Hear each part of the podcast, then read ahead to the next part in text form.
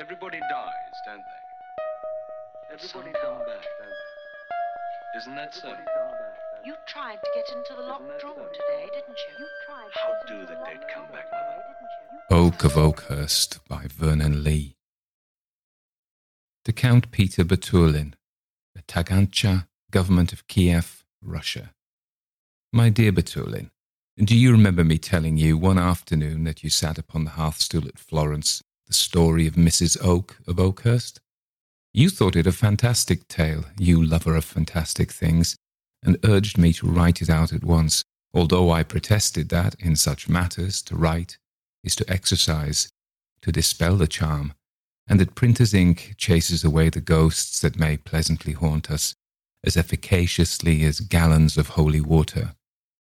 But if, as I suspect, you will now put down any charm that story may have possessed to the way in which we had been working ourselves up that firelit evening with all manner of fantastic stuff, if, as I fear, the story of Mrs. Oke of Oakhurst will strike you as stale and unprofitable, the sight of this little book will serve at least to remind you, in the middle of your Russian summer, that there is such a season as winter, such a place as Florence, and such a person as your friend, Vernon Lee. Kensington, July 1886. 1. That sketch up there with the boy's cap. Yes, that's the same woman. I wonder whether you can guess who she was. A singular being, is she not? The most marvellous creature, quite, that I have ever met.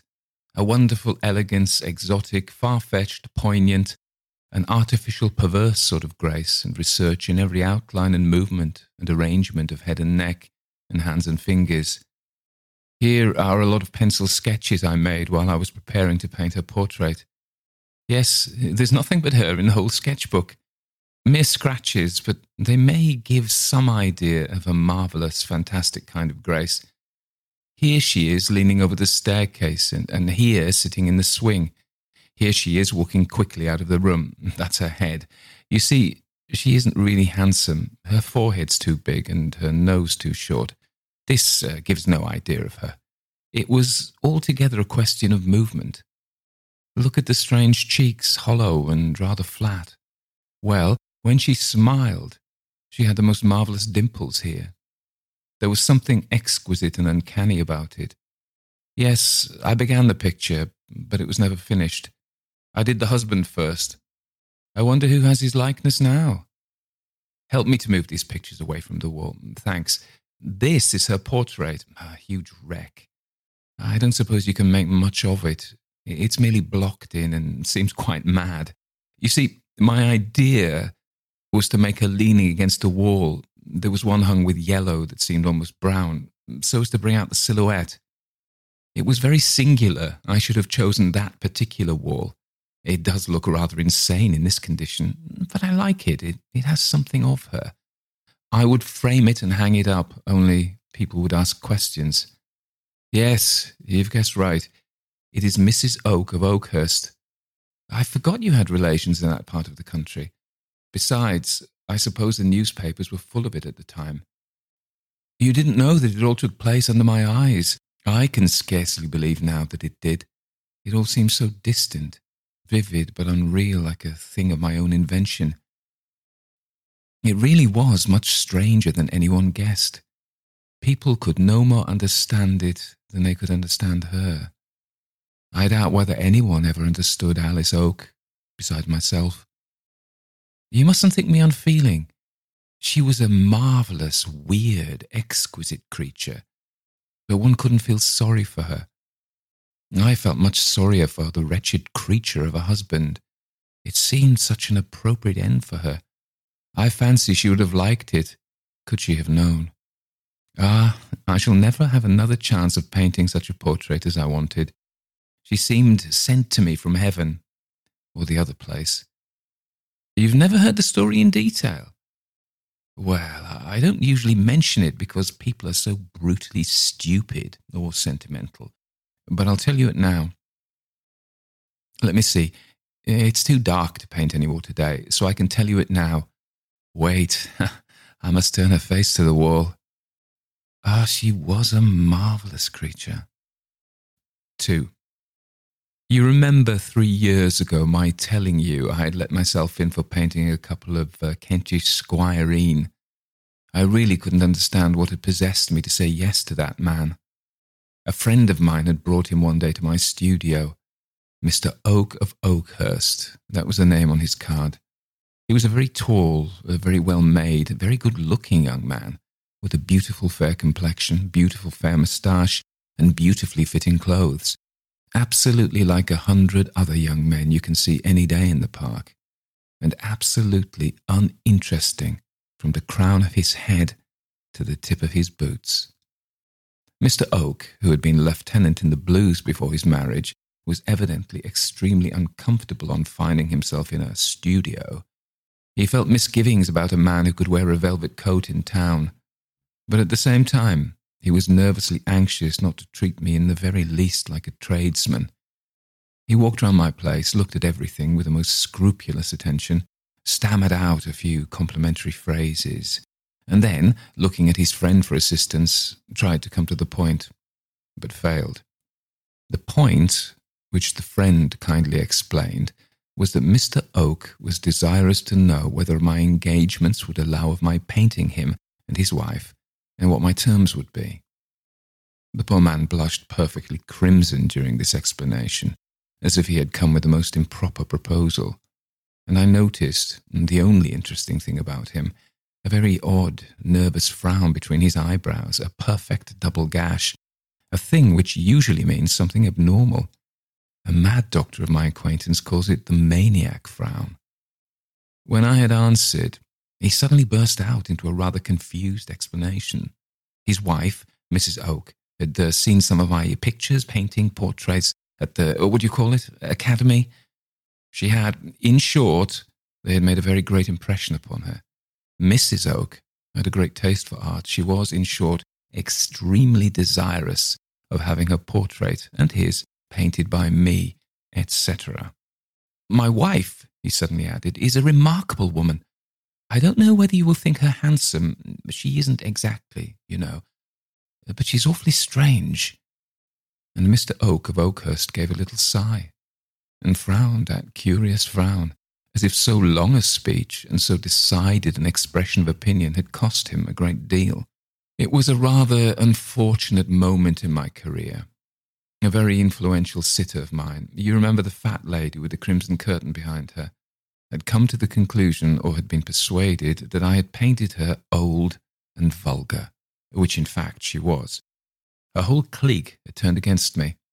The newspapers had taken up the matter, and for the moment I was considered a painter to whose brushes no woman would trust her reputation. Things were going badly. So I snapped, but too gladly, at Mr. Oke's offer and settled to go down to Oakhurst at the end of a fortnight. But the door had scarcely closed upon my future sitter when I began to regret my rashness and my disgust at the thought of wasting a whole summer upon the portrait of a totally uninteresting Kentish squire and his doubtless equally uninteresting wife grew greater and greater as the time for execution approached. I remember so well the frightful temper in which I got into the train for Kent, and the even more frightful temper in which I got out of it at the little station nearest to Oakhurst. It was pouring floods. I felt a comfortable fury at the thought my canvases would get nicely wetted before Mr. Oke's coachman had packed them on the top of the wagonette. It was just what served me right for coming to this confounded place to paint these confounded people. We drove off in the steady downpour. The roads were a mass of yellow mud.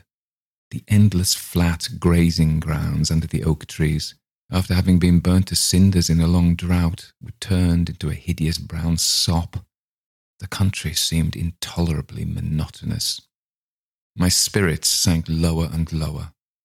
I began to meditate upon the modern Gothic country house, with the usual amount of Morris furniture, Liberty rugs, and Mudie novels, to which I was doubtless being taken. My fancy painted very vividly the five or six little oaks that man certainly must have at least five children. The aunts and sisters in law and cousins, the eternal routine of afternoon tea and lawn tennis. Above all, it pictured Mrs. Oke the bouncing, well informed model housekeeper, electioneering, charity organizing young lady whom any such individual as Mr. Oke would regard in the light of a remarkable woman. And my spirit sank within me, and I cursed my avarice in accepting the commission, my spiritlessness in not throwing it over while yet there was time. We had meanwhile driven into a large park, or rather a long succession of grazing grounds, dotted about with large oaks, under which the sheep were huddled together for shelter from the rain. In the distance, blurred by the sheets of rain, was a line of low hills with a jagged fringe of bluish firs and a solitary windmill. It must be a good mile and a half since we had passed the house, and there was none to be seen in the distance. Nothing but the undulation of sere grass, sopped brown beneath the huge blackish oak trees, and whence arose from all sides a vague, disconsolate bleating.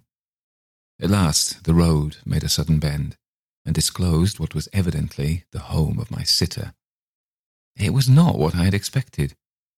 In a dip in the ground, a large red brick house with the rounded gables and high chimney stacks of the time of James I, a forlorn, vast place, set in the midst of the pasture land, with no trace of garden before it, and only a few large trees indicating the possibility of one to the back. No lawn either, but on the other side of the sandy dip, which suggested a filled up moat, a huge oak, short, hollow, with wreathing, blasted black branches upon which only a handful of leaves shook in the rain. It was not at all what I had pictured to myself the home of Mr. Oke of Oakhurst. My host received me in the hall, a large place, panelled and carved, hung round with portraits up to its curious ceiling, vaulted and ribbed like the inside of a ship's hull. He looked even more blond and pink and white, more absolutely mediocre in his tweed suit, and also, I thought, even more good natured and duller. He took me into his study, a room hung round with whips and fishing tackle in place of books, while my things were being carried upstairs. It was very damp, and a fire was smouldering.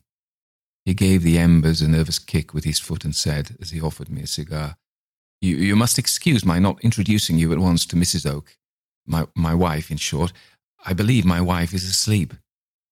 Is uh, Mrs. Oke unwell? I asked, a sudden hope flashing across me that I might be off the whole matter. Uh, oh, no, uh, Alice is, is quite well, at least uh, quite as well as she usually is. Uh, my wife, he added after a minute, and in a very decided tone, does not enjoy very good health. Uh, a nervous constitution. Oh, no, not at all ill. Nothing at all serious, you know. Uh, only nervous, the doctors say. And mustn't be worried or excited, the doctors say. It requires lots of repose, that sort of thing. There was a dead pause. This man depressed me. I knew not why. He had a listless, puzzled look, very much out of keeping with his evident admirable health and strength. Um, I suppose you're a great sportsman, I asked, from sheer despair, nodding in the direction of the whips and guns and fishing rods. Oh, oh no, not now. I was once.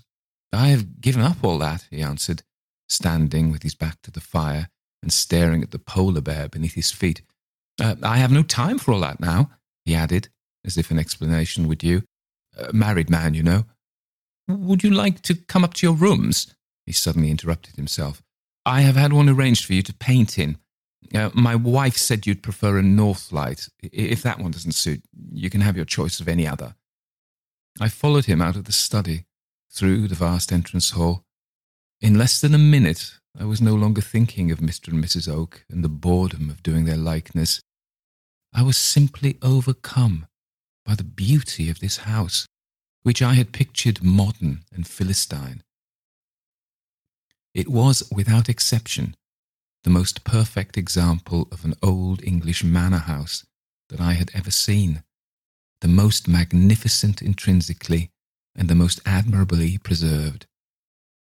Out of the huge hall, with its immense fireplace of delicately carved and inlaid grey and black stone, and its rows of family portraits reaching from the wainscoting to the oaken ceiling, vaulted and ribbed like a ship's hull, opened the wide, flat stepped staircase, the parapet surmounted at intervals by heraldic monsters, the wall covered with oak carvings of coats of arms, leafage, and little mythological scenes painted a faded red and blue, and picked out with tarnished gold, which harmonized with the tarnished blue and gold of the stamped leather that reached to the oak cornice, again delicately tinted and gilded.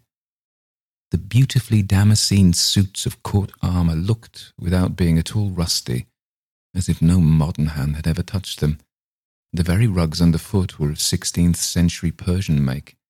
The only things of today were the big bunches of flowers and ferns arranged in majolica dishes upon the landings.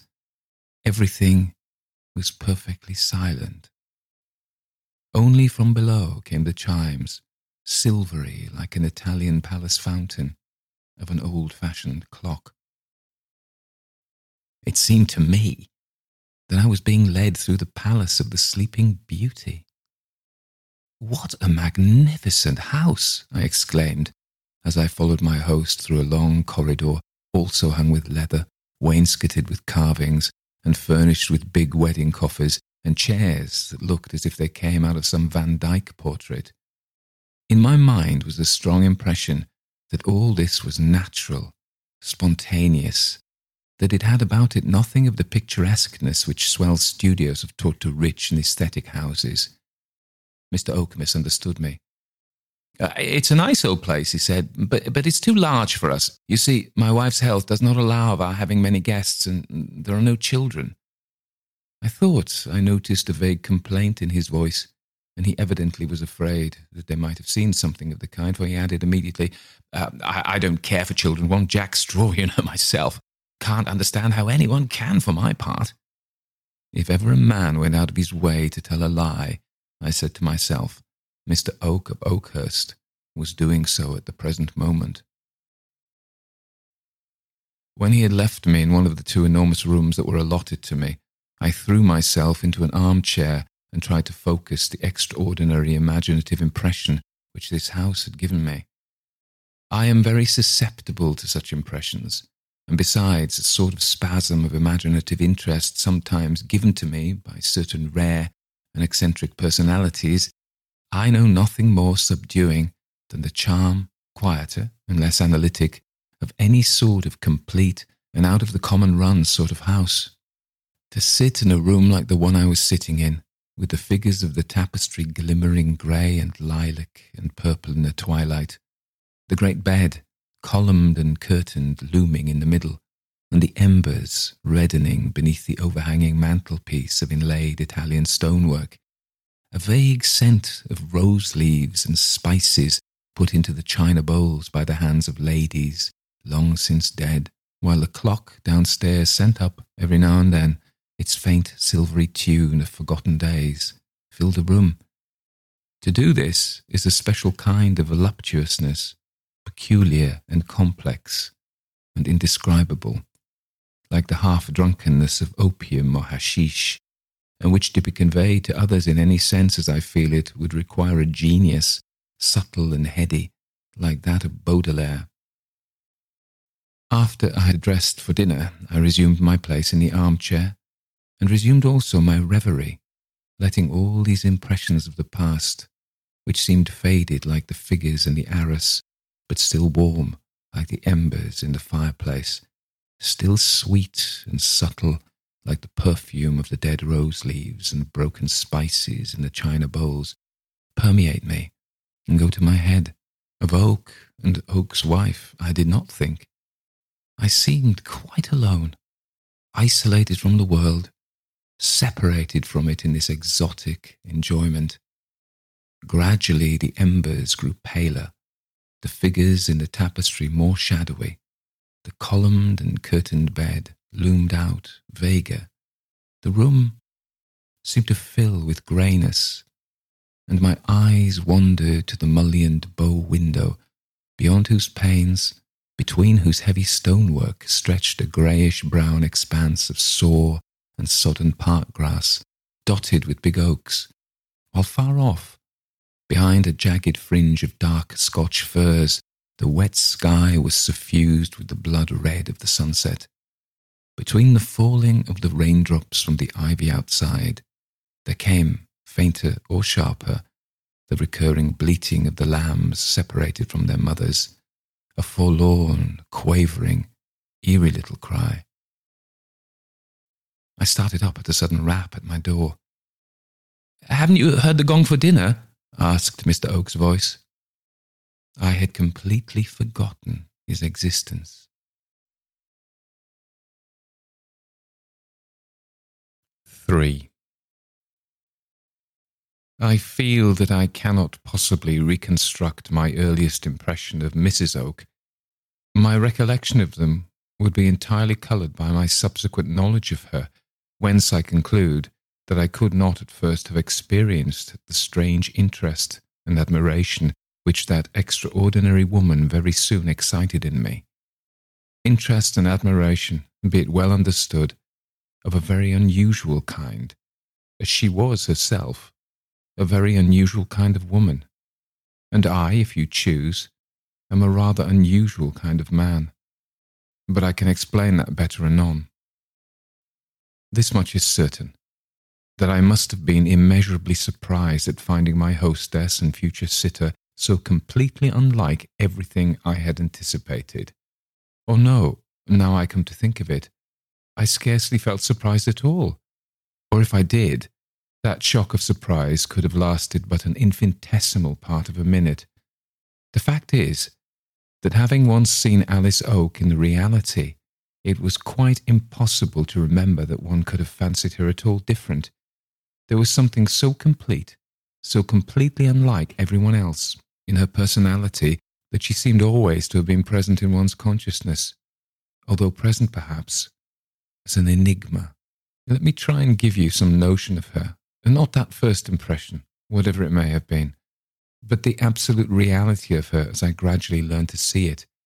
To begin with, I must repeat and reiterate over and over again that she was, beyond all comparison, the most graceful and exquisite woman I have ever seen, but with a grace and an exquisiteness that had nothing to do with any preconceived notion or previous experience of what goes by those names. Grace and exquisiteness recognized at once as perfect, but which were seen in her for the first, and probably, I do believe, for the last time. It is conceivable, is it not, that once in a thousand years there may arise a combination of lines a system of movements, an outline, a gesture which is new, unprecedented, and it hits off exactly our desires for beauty and rareness. She was very tall, and I suppose people would have called her thin. I don't know, for I never thought about her as a body, bones, flesh, that sort of thing, but merely as a wonderful series of lines and a wonderful strangeness of personality. Tall and slender, certainly, but with not one item of what makes up our notion of a well built woman. She was as straight, I mean, she had as little of what people call figure as a bamboo. Her shoulders were a trifle high, and she had a decided stoop. Her arms and her shoulders she never once wore uncovered. But this bamboo figure of hers had a suppleness and a stateliness, a play of outline with every step she took, that I can't compare to anything else. There was in it something of the peacock, and something also of the stag. But above all, it was her own. I wish I could describe her. I wish, alas, I wish, I wish, I wish, I have wished a hundred thousand times I could paint her as I see her now, if I shut my eyes, even if it were only a silhouette.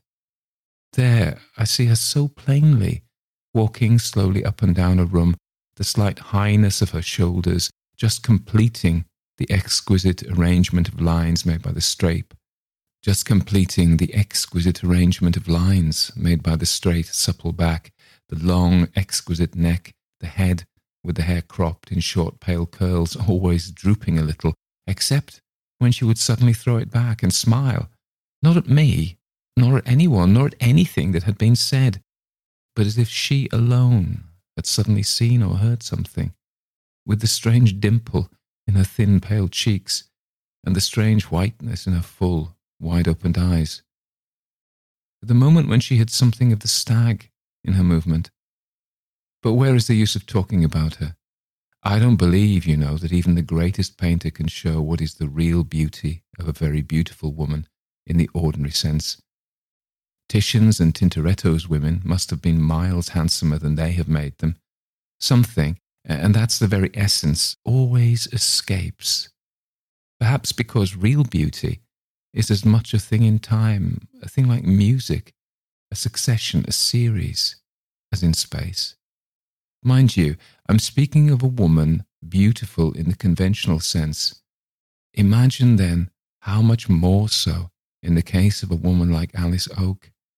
And if the pencil and brush imitating each line and tint can't succeed, how is it possible to give even the vaguest emotion with mere wretched words? Words possessing only a wretched abstract meaning, an impotent conventional association. To make a long story short, Mrs. Oke of Oakhurst was, in my opinion, to the highest degree exquisite and strange.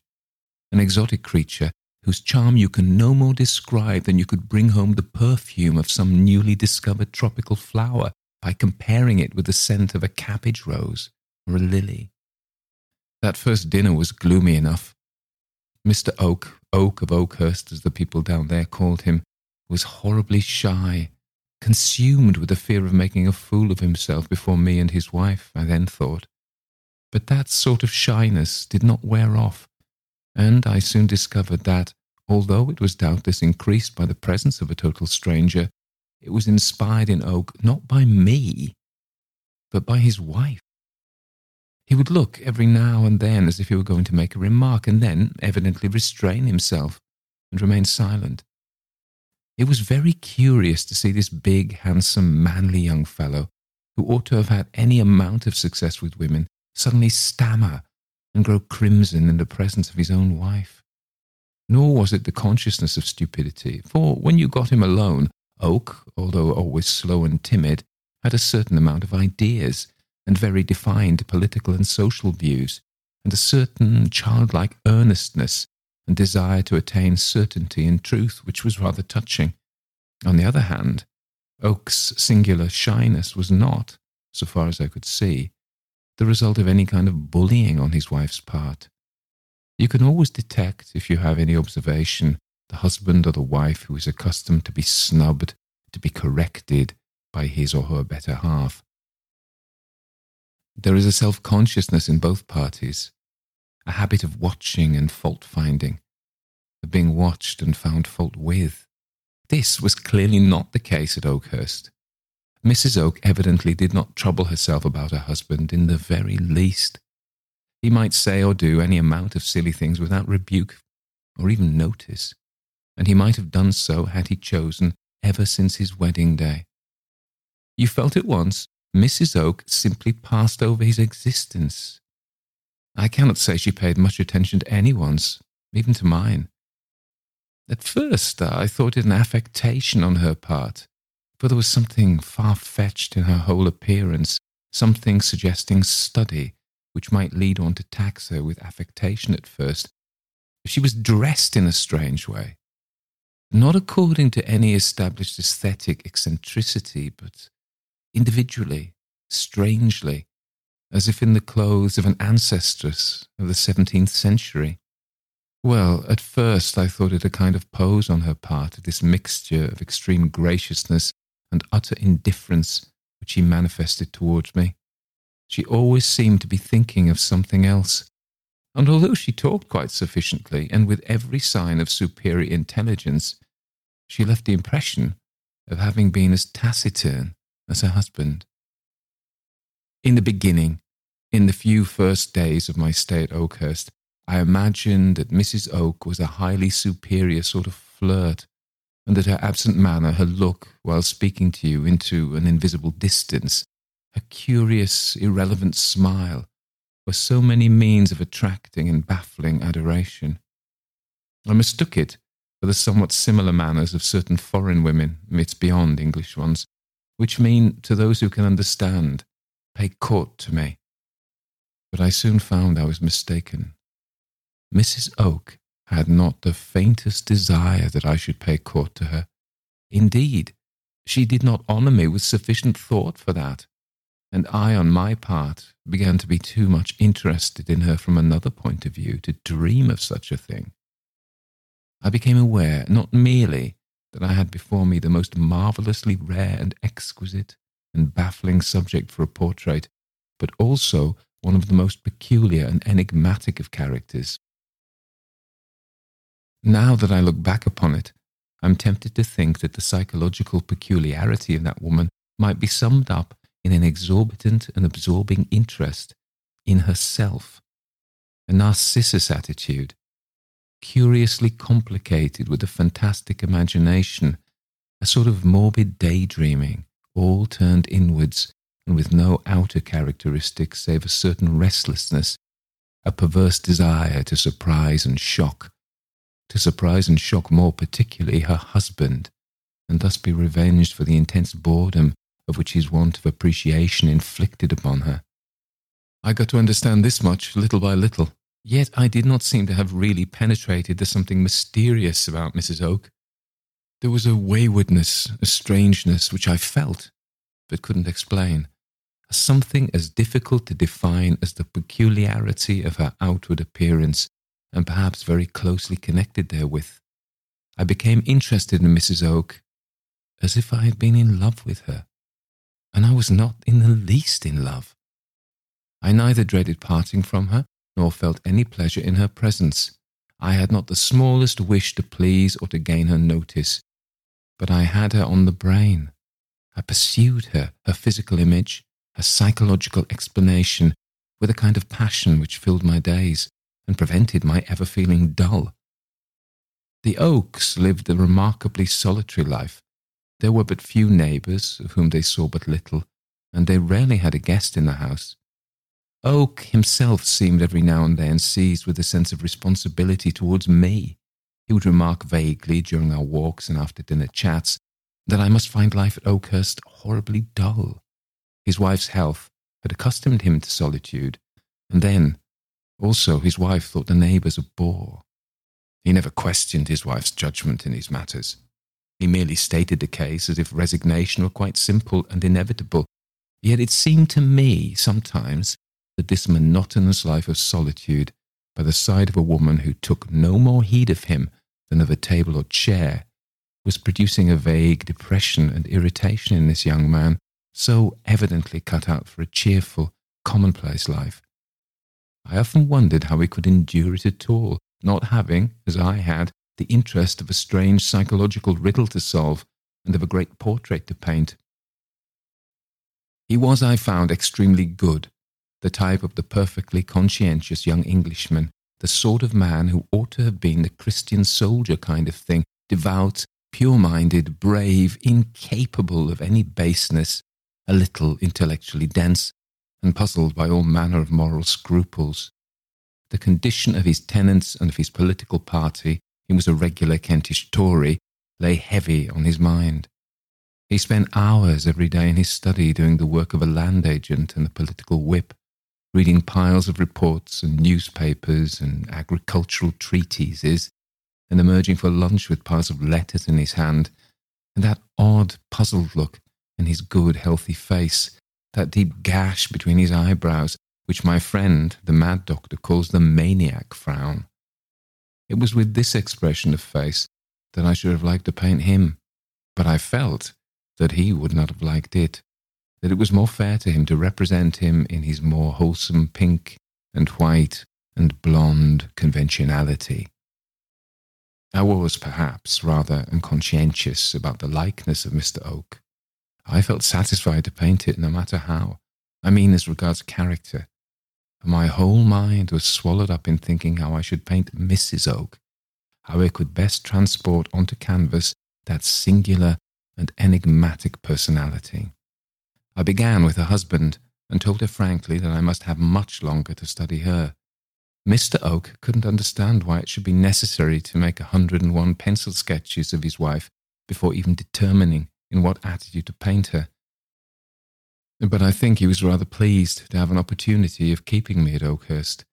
My presence evidently broke the monotony of his life. Mrs. Oke seemed perfectly indifferent to my staying, as she was perfectly indifferent to my presence.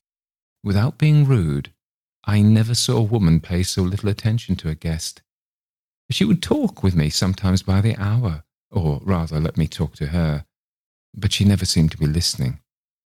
She would lie back in a big 17th century armchair while I played the piano, with that strange smile every now and then in her thin cheeks, that strange whiteness in her eyes. But it seemed a matter of indifference whether my music stopped or went on. In my portrait of her husband, she did not take, or pretend to take, the very faintest interest. But that was nothing to me. I did not want Mrs. Oke to think me interesting. I merely wished to go on studying her.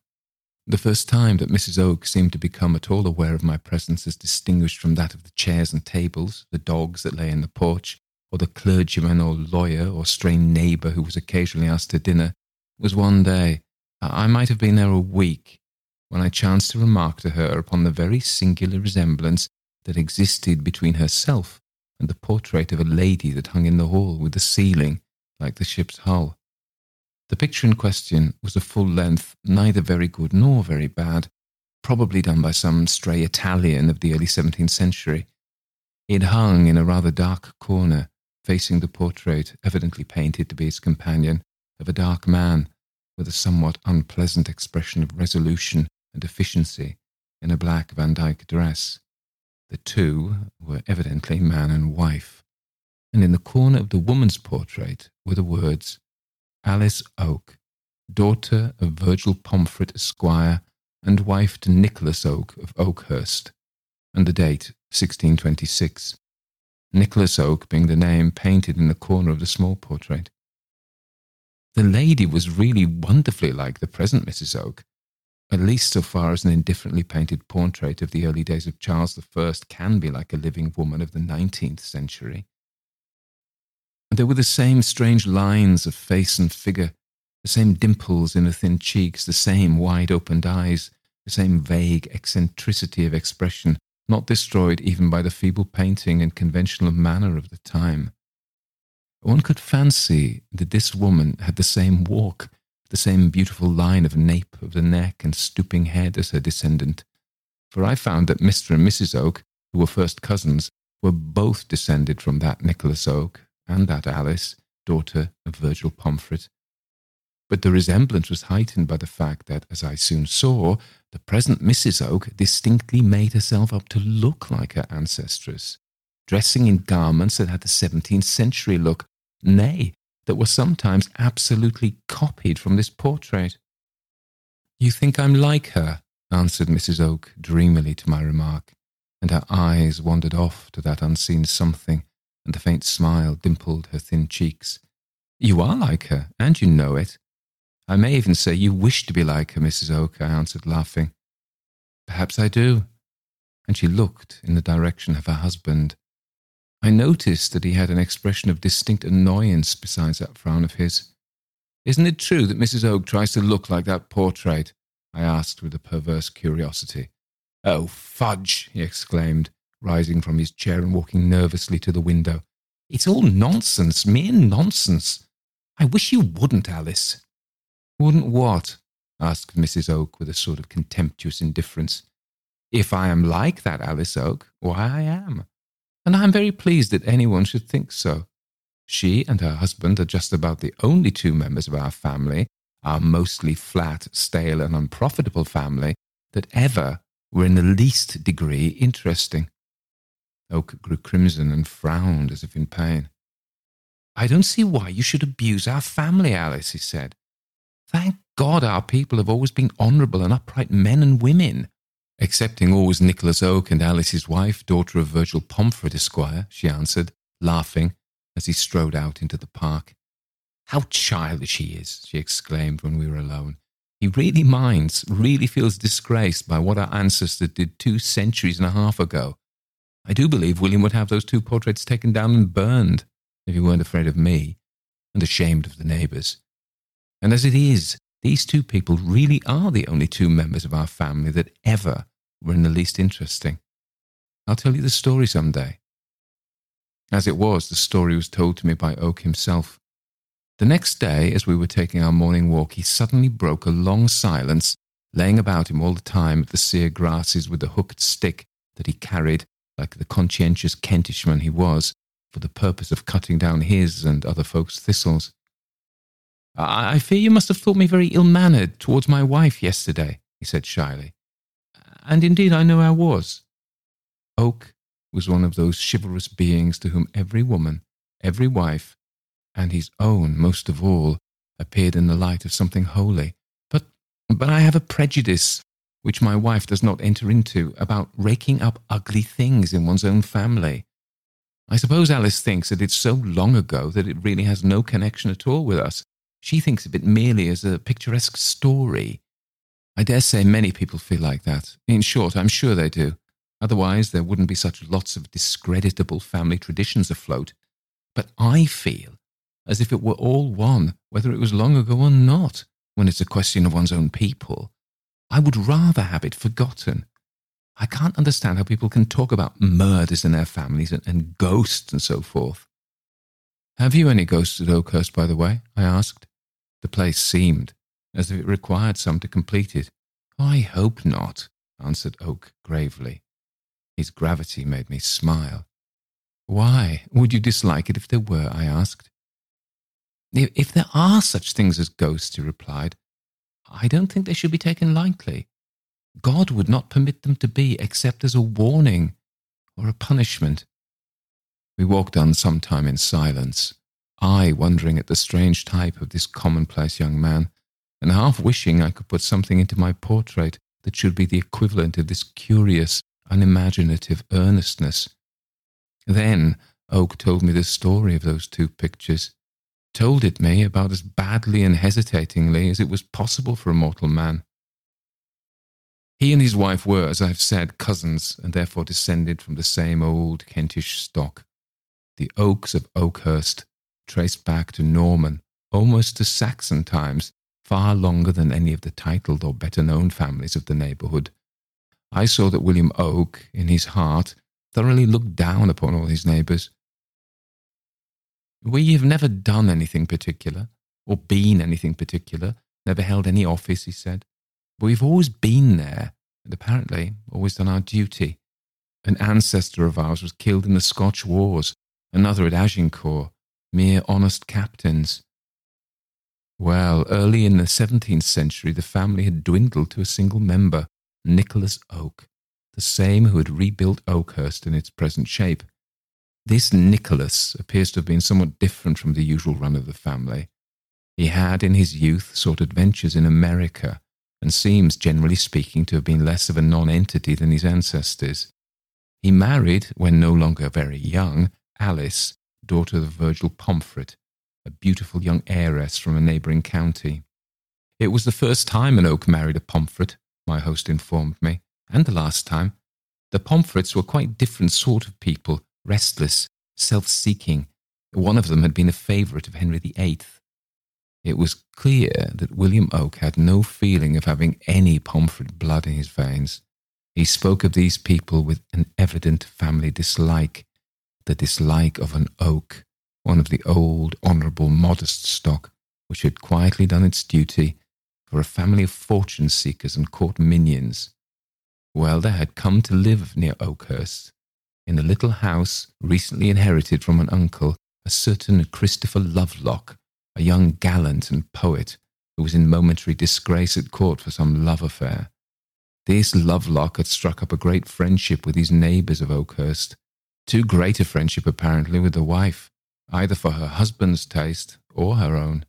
Anyhow, one evening, as he was riding home alone, Lovelock had been attacked and murdered, ostensibly by highwaymen, but as was afterwards rumoured, by Nicholas Oke, accompanied by his wife, dressed as a groom.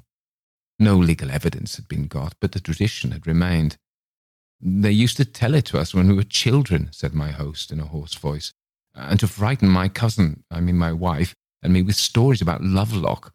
It's merely a tradition which I hope may die out, as I sincerely pray to heaven that it may be false.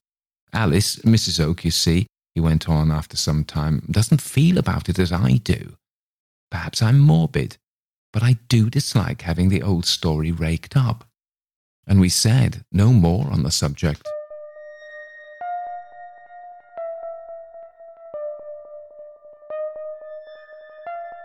Everybody dies, don't they?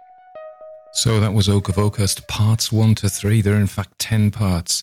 It was recommended to me to read, and I'm glad it was by a listener. And I'm really enjoying it. So it's the first time I've read this story. And I'm, I'm not reading any further. I've only got to part three now, so I don't know what's going to happen. And I've done that deliberately, and I haven't read any um, reviews or analyses of the story, so I don't actually know what happens. But I'm really enjoying it. Anyway, I've got my notes about uh, Vernon Lee in the story, and I need to get those in a second. I just want to say if any of you are sitting there getting quietly enraged that I'm doing a commentary, as some people seem to be, just do yourself a favor and stop listening. Just press stop. Don't force yourself to listen to the whole thing and get yourself all upset and then have to write um, an angry comment or a review. Just stop, and then we're all happy. And those of you who want to continue to listen to the waffle, let's get cracking. So this is the second Vernon Lee story we've done. The first one was a, a Wicked Voice, which was set in Venice. If you'd listened to that, you'd heard something about Vernon Lee. So I'm going to, the biography is inevitably going to be the same or very similar, depending how I say it. So Vernon Lee, despite sounding so masculine, Vernon Lee was actually a lady called Violet Paget. Or, you think Paget or Paget? She was born in France in 1856 and died in Italy in, in 1935 despite living most of her life on the continent of Europe, Vineta Colby, her biographer, says that Lee was English by nationality, French by an accident of birth, and Italian by choice. So, as well as the ghost stories for which he is most famous, Vernon Lee was an essayist who wrote about travel and art and especially aesthetics. I she did um, an extended essay about the the forest in um, Greek and Roman religion, which was pretty good. Um, so her parents were globetrotters as well, or at least Europe trotters. And uh, they settled when, when she was 17. Remember, she was born in France. They settled in Florence. And she herself stayed pretty much around Florence until her death in 1935. She produced her first collection of essays when she was 24. And these dealt with Italian writers and dramatists. And she later wrote on William Shakespeare in Renaissance Italy. She was not very kind to some of her English compatriots, some of their artists. She didn't think much of the pre Raphaelites, and she made fun of them in her 1884 novel, Mrs. Brown. She was a convinced pacifist. And she, like many women, think of uh, George Eliot, as many women, she thought that if she wrote as a man, and I think the Brontes originally, if she wrote as a man, she would be um, accepted and people would take her seriously. And if she wasn't, they, she wouldn't. So she was a feminist. She dressed mostly as a man. And although she didn't actually come out as a lesbian, which was very difficult in those days, she um, did have relationships with women. She also had some mental health problems, as we would call them these days, suffering from health anxiety. And she was quite cruel about other writers. So she was not very nice about Henry James and Edith Wharton. Now, interestingly, I, her prose is almost Jamesian sometimes. She writes, if you listen to her, not as bad as he does or Faulkner or anybody like that. But what she does is she writes a sentence, she peppers it with clauses. So she'll, she'll write a sentence and she'll have a clause that's tangential to that. She'll go off and then she'll have another one in the middle of that. And then by the time you get to it, you know, everything's been qualified so much. So what I found when I was reading it, it's different when you're reading it for the eye, but when you're reading it out loud, by the time we got to the last phrase, it felt quite disjointed. There are a couple of occasions like that. But her prose is very beautiful. She's a very lyrical writer. I say that in the. So, Henry James, um, you may know his brother William James. You probably don't know them personally, to be fair, nor me. But I was introduced to William James before through psychology, before Henry James, really. I know I was more familiar with uh, William James, who was an absolute genius, really. Henry wrote to William, who was going to visit Florence, where Vernon Lee lived, and said she is the most able mind in Florence, as dangerous and uncanny as she is intelligent. So watch yourself, bro. That was what that's about. So here we are, Oke of Oakhurst. not set in Italy, set in England. And I wonder how much she knew of England, really. But her observation of what we imagine society to be like is pretty, seems pretty accurate. So it starts, and it is again a, kind of frame story. It starts out with our narrator, the painter, whose name I haven't yet learned, talking to some unknown interlocutor uh, who clearly has, has family in that part of Kent and knows the Oakhurst. So the first part he introduces in a very conversational way, which was actually really fun to, to read, um, to act almost, not that I'm an actor. We learn that his encounter with the Okes has left an indelible mark on this man. You know, we learn early on that there's something about Mrs. Oke which is quite extraordinarily powerful and he, and later on, we find that he didn't love her. He had no romantic interest in her, but she compelled him in some other way. She's almost like, um, oh, let's not get all Jungian, but like the divine feminine, you know. If you, if those of you who are members have listened to my story about Dungarvan Castle on the members' videos of the YouTube channel, or in fact, under I've got it on podcast, on Patreon and Substack as well will know I'm quite interested in that theme. Anyway, I digress. And that was, you could see that as a sales plug, I suppose, which mm, I didn't totally mean it as that. So she does this really well. So she withholds a lot of information. We just drib, drib, drib, drib, drab fed it, drip, drop fed it. So we learn a bit and we kind of, oh, oh. And this, this creates suspense. Something has happened. So he can't, he clearly can't, he can't paint her now. Some, he's lost the opportunity he doesn't know where the portrait of the husband has gone. So something disastrous has happened. Their home has been broken up. Um, and it's as if some terrible fate has befallen them. He didn't even manage to finish the portrait. Why not? We don't know. And then he says, Oh, I suppose the newspapers were full of it at the time. Ah, a scandal. And then he drops a thing. It really was stranger than anyone could have guessed. And because this appears in a collection of stories called uh, Hauntings, we're like, we as readers are primed to think, oh, strange equals supernatural. And of course, so far in the reading we've done, you've just listened to, there isn't anything supernatural apart from the mention of ghosts, which isn't supernatural in itself, but is perhaps a foreshadowing. We know Alice Oke is dead and her end was strange but fitting. She didn't know, but she would have perhaps approved of the strangeness of it. And then he says, the painter says, she was sent to him from heaven again, this divine figure, or the other place. So, who is this woman? You know, at this point, I'm like, I want to know who she is. And he says, I don't normally tell this story, but, but here, I, here I go. I'm going to tell the story now. Mm. In the lead up, Vernon Lee is very skillful in that she portrays, she kind of denigrates our painter, our narrator through his own voice. She presents him a bit of a, an artistic snob. He wears a velvet, velvet jacket and he's very unkind initially to Mr. Oke, uh, thinking him as a bore, as a squireen, you know, some, some old fashioned fuddy duddy Tory, despite the fact he's a young guy.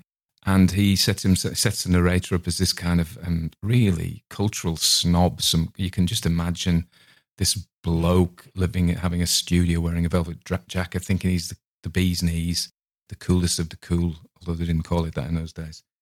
Whereas Oke of Oakhurst is a really decent bloke. He's a really unassuming, solid, honourable, dutiful man who puts up with his wife's shenanigans and the fact that his wife looks down on him and, and is nothing but loyal, nothing but good, nothing but kind. And Lee is skillful enough to, to tell us that while telling us the opposite. She tells us that he is boring, etc. But we still become sympathetic. Certainly I did to Mr. Oke, William Oke of Oakhurst. I was on his side. So I think that was really clever. I don't know.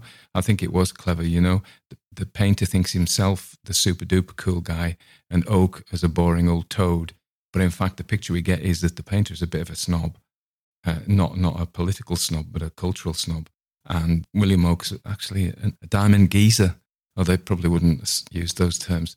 A decent chap I was listening to something, uh, watching a movie actually, or a film as we call them. There's somebody talking about how scriptwriters work laying pipe. So what Vernon Lee is doing in all these bits is laying pipe. you know, build this, building us up to the story and managing to keep our attention, certainly mine, on the way, in part at least through beautiful, two really beautiful pieces for me, descriptively, the evocative pieces. First, the ride from the station in the carriage through the park of Oakhurst. It's the, the oaks and the sheep sheltering from the rain under the oaks is, is really beautiful to me. And then the next bit is the description of the house, this lyrical, beautiful description, particularly of him sitting in his bedroom in this old house with tapestries on the wall as the purple twilight grows and there's a silvery clock coming up. And it, that is just transporting, really. So the things that Vernon does well are those, those fantastic descriptive bits, but also I think the characterization's top notch as well. I don't know what's going to happen, but towards the end of part three, we start to get a bit of narrative. So we already know, we've already been tantalized there's something weird about this woman, right? We don't know what. Oh, yeah, we get the 17th century um, ancestor, and we learn that's clearly why she wants a portrait painted. The fact that she's obsessed with this woman and um, wants a portrait painted, and the woman is in a portrait, is linked to me. I think I haven't read the story, but that's what I think. That's what I'm expecting. You know, Alice Oke, as I say in the notes, is pretty much a narcissist. I've just seen that in my notes, which is why I say it. And then towards the end, out of the blue, your man, our man, says, Any ghosts? And William Oke, who's a decent cove, Oh, no, he says, but you know, I don't think you should take them. He's a very serious young man. I don't, because God would not allow them other than a warning or a punishment. And then we change the subject and talk about the, the murder. So it seems to me we are being primed by that mention of ghosts. So it just comes out of the blue. Oh, ghosts. And we know, but we know that this is a ghost story because it's in a book called Haunting. So we're like, aha, this foreshadows something. But as to what it foreshadows, dear listener, we'll have to wait because I don't know. Um, I'm hoping to get the time to, to do it all. It'll be a long one, this. It might be three parter even. But I'm enjoying it so far, yeah, quite a lot. Anyway, other news. Mm, yeah, we've got memberships started on the YouTube channel. I'll tell you a funny thing.